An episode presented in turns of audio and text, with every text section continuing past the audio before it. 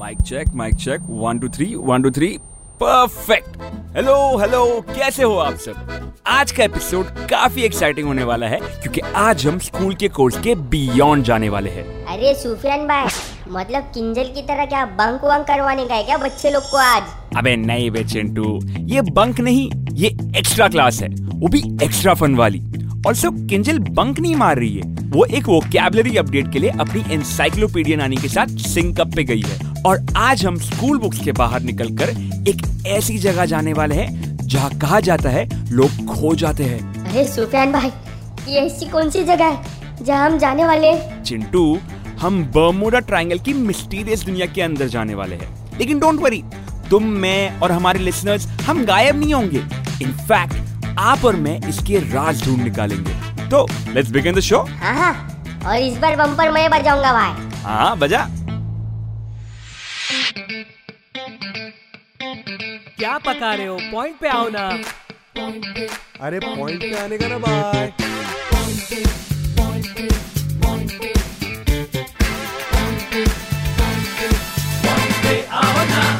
वैसे ज्योमेट्री में ट्रायंगल्स की क्वेश्चन से बहुतों को एवे डर लगता है। पर इस बर्मुडा ट्रायंगल की ज्योमेट्री एक्चुअली डराने वाली है। Before we start let's know कि ये बर्मुडा ट्रायंगल है क्या। जियोग्राफिकली समझाना हो तो बर्मुडा ट्रायंगल अटलांटिक ओशन का वो हिस्सा है जो मेजरली पोर्टो रिको मायामी और बर्मुडा के बीच में लोकेटेड है। और जहाँ से बड़ी बड़ी शिप्स और प्लेन्स के खो जाने के इंसिडेंट्स हुए हैं। Next on a lighter note मैं यहाँ बताना चाहता हूँ कि हम इंडियन लोगों का बर्मोडा ट्रायंगल से कोई लेना देना नहीं है। हमारे यहाँ तो कुछ मेले ऐसे होते हैं कि एकदम से लोग खुद ब खुद डिसअपियर हो जाते हैं और हमारी फ़िल्मों के बिछड़े हुए भाइयों का प्लॉट बन जाता है। वैसे सुफियान भाई ये बरमुडा ट्रायंगल की मिस्ट्री विस्ट्री को कोई बाबा वाबा हैंडल नहीं कर सकते क्या?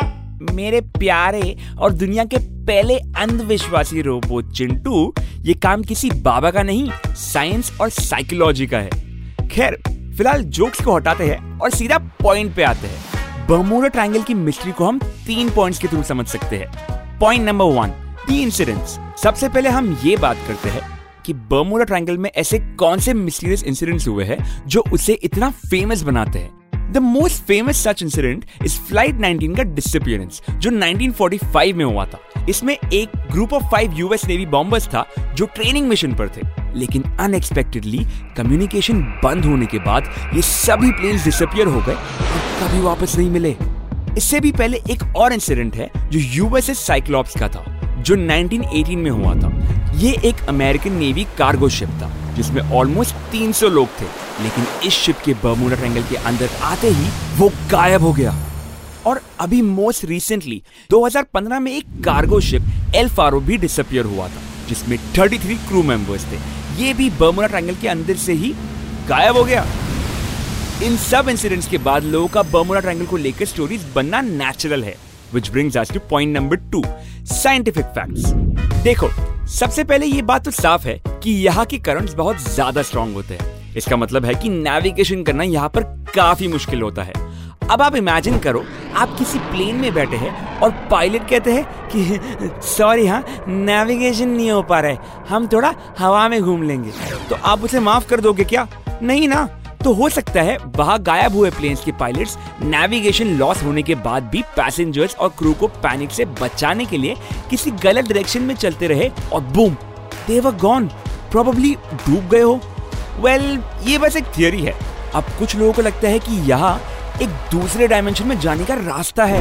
मेरे को तो बस ये समझ नहीं आ रहा है कि उस बरमुडा ट्रायंगल में अपनी लोकल ट्रेन चलेगी तो रोज की गर्दी और भीड़ देख के वो ट्रायंगल खुद ही गायब हो जाएगा, है ना? वाह, चिंटू बेटा, क्या जोक मारा।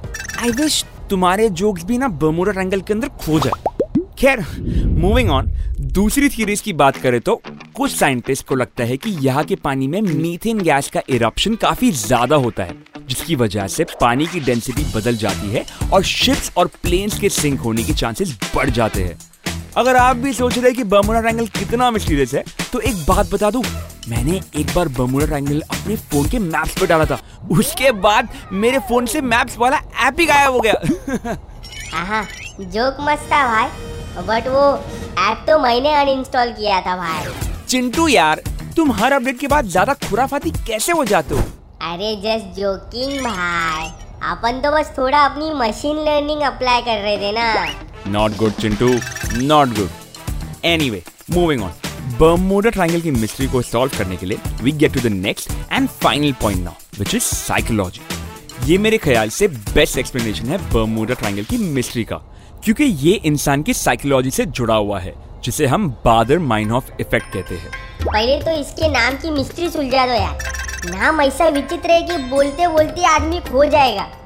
Very funny Chintu but jokes apart इसे सिंपली हम फ्रीक्वेंसी इल्यूजन भी कहते हैं। बादर माइन ऑफ़ इफ़ेक्ट या फ्रीक्वेंसी इल्यूजन एक साइकोलॉजिकल इफ़ेक्ट है, जो कहते हैं कि जब हम किसी चीज़ को ज़्यादा नोटिस करने लगे तो हम उसे अपने आसपास ज़्यादा ढूँढने लगते हैं। फॉर एग्ज़ाम्पल अगर हम किसी नई हॉबी सपोज़ ट्रैकिंग पे फोकस करना शुरू करें तो हमें आसपास ट्रैकिंग के बारे में न्यूज़ ट्रिविया फैक्ट्स और ट्रैकिंग एंथुजियास्टिक लोग दिखने लगते हैं। और हमें लगता है कि जब से हमने ट्रैकिंग में इंटरेस्ट लेना शुरू किया है, पूरा वर्ल्ड भी उसमें ज़्यादा इंटरेस्टेड हो गया है। पर हकीकत में ऐसा कुछ नहीं है।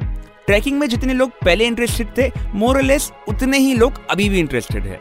बट क्योंकि हमारे दिमाग ने उसको स्पेशली नोटिस करना शुरू कर दिया है, इसलिए हमें उसके बारे में ज़्यादा दिखने लगता है।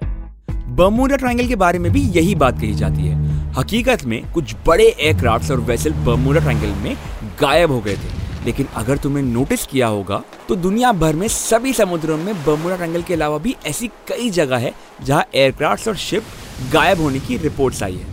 हालाँकि बर्मुडा ट्रायंगल की मिस्ट्री का चर्चा शुरू होते ही लोगों ने वहाँ के इंसिडेंट्स पर ज़्यादा ध्यान दिया। जब दूसरी जगहों पर ऐसे इंसिडेंट्स होते हैं तो लोग ज़्यादा ध्यान नहीं देते। बर्मुडा ट्रायंगल में शुरू के इंसिडेंट्स तो हुए थे, लेकिन जब इसके बारे में मिस्ट्री बनने लगी हाइप बनने लगा तो कुछ लोगों ने अपनी कहानियाँ बनानी शुरू कर दी। वहाँ मिस्ट्री मॉन्गरिंग हुआ और कुछ स्टोरीज पूरी तरह से अपसर्ड थी। इनफैक्ट यूनाइटेड स्टेट्स के National Oceanic and Atmospheric Administration के हिसाब से ऐसी कोई एविडेंस नहीं है कि डिसअपियरेंस वाले इंसिडेंट्स बर्मुडा ट्रायंगल में ज़्यादा होते हैं। दूसरे समुद्रों में भी ऐसे मिस्टीरियस डिसअपियरेंसेस दिखते हैं। Also United States Coast Guard ने भी कहा है कि उनको लगता है कि बर्मुडा ट्रायंगल एक हजारस एरिया नहीं है। तो साइंस और साइकोलॉजी के हिसाब से बर्मुडा ट्रायंगल की हाइपटअप मिस्ट्री शायद मेनली हमारे दिमाग की हाइपटअप स्टोरी बनाने की एबिलिटी से रिलेटेड है। अरे चिंटू! क्या हुआ चिंटू? अरे भाई मेरे को मेरे एक्स की याद आ गई।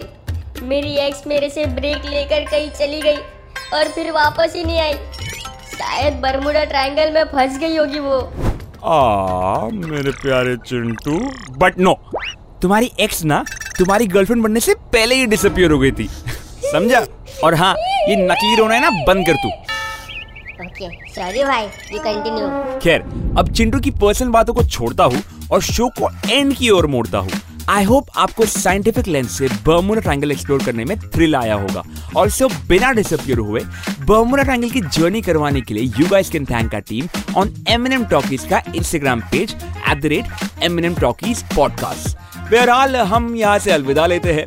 Hope you enjoyed this episode of point पे आउना नेक्स्ट वीक मुलाकात होगी with another fun new knowledge based episode till then stay safe and stay curious bye bye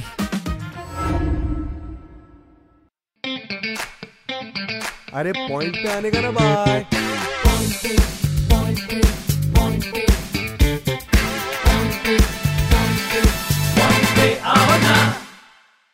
This show is created for infotainment purposes only.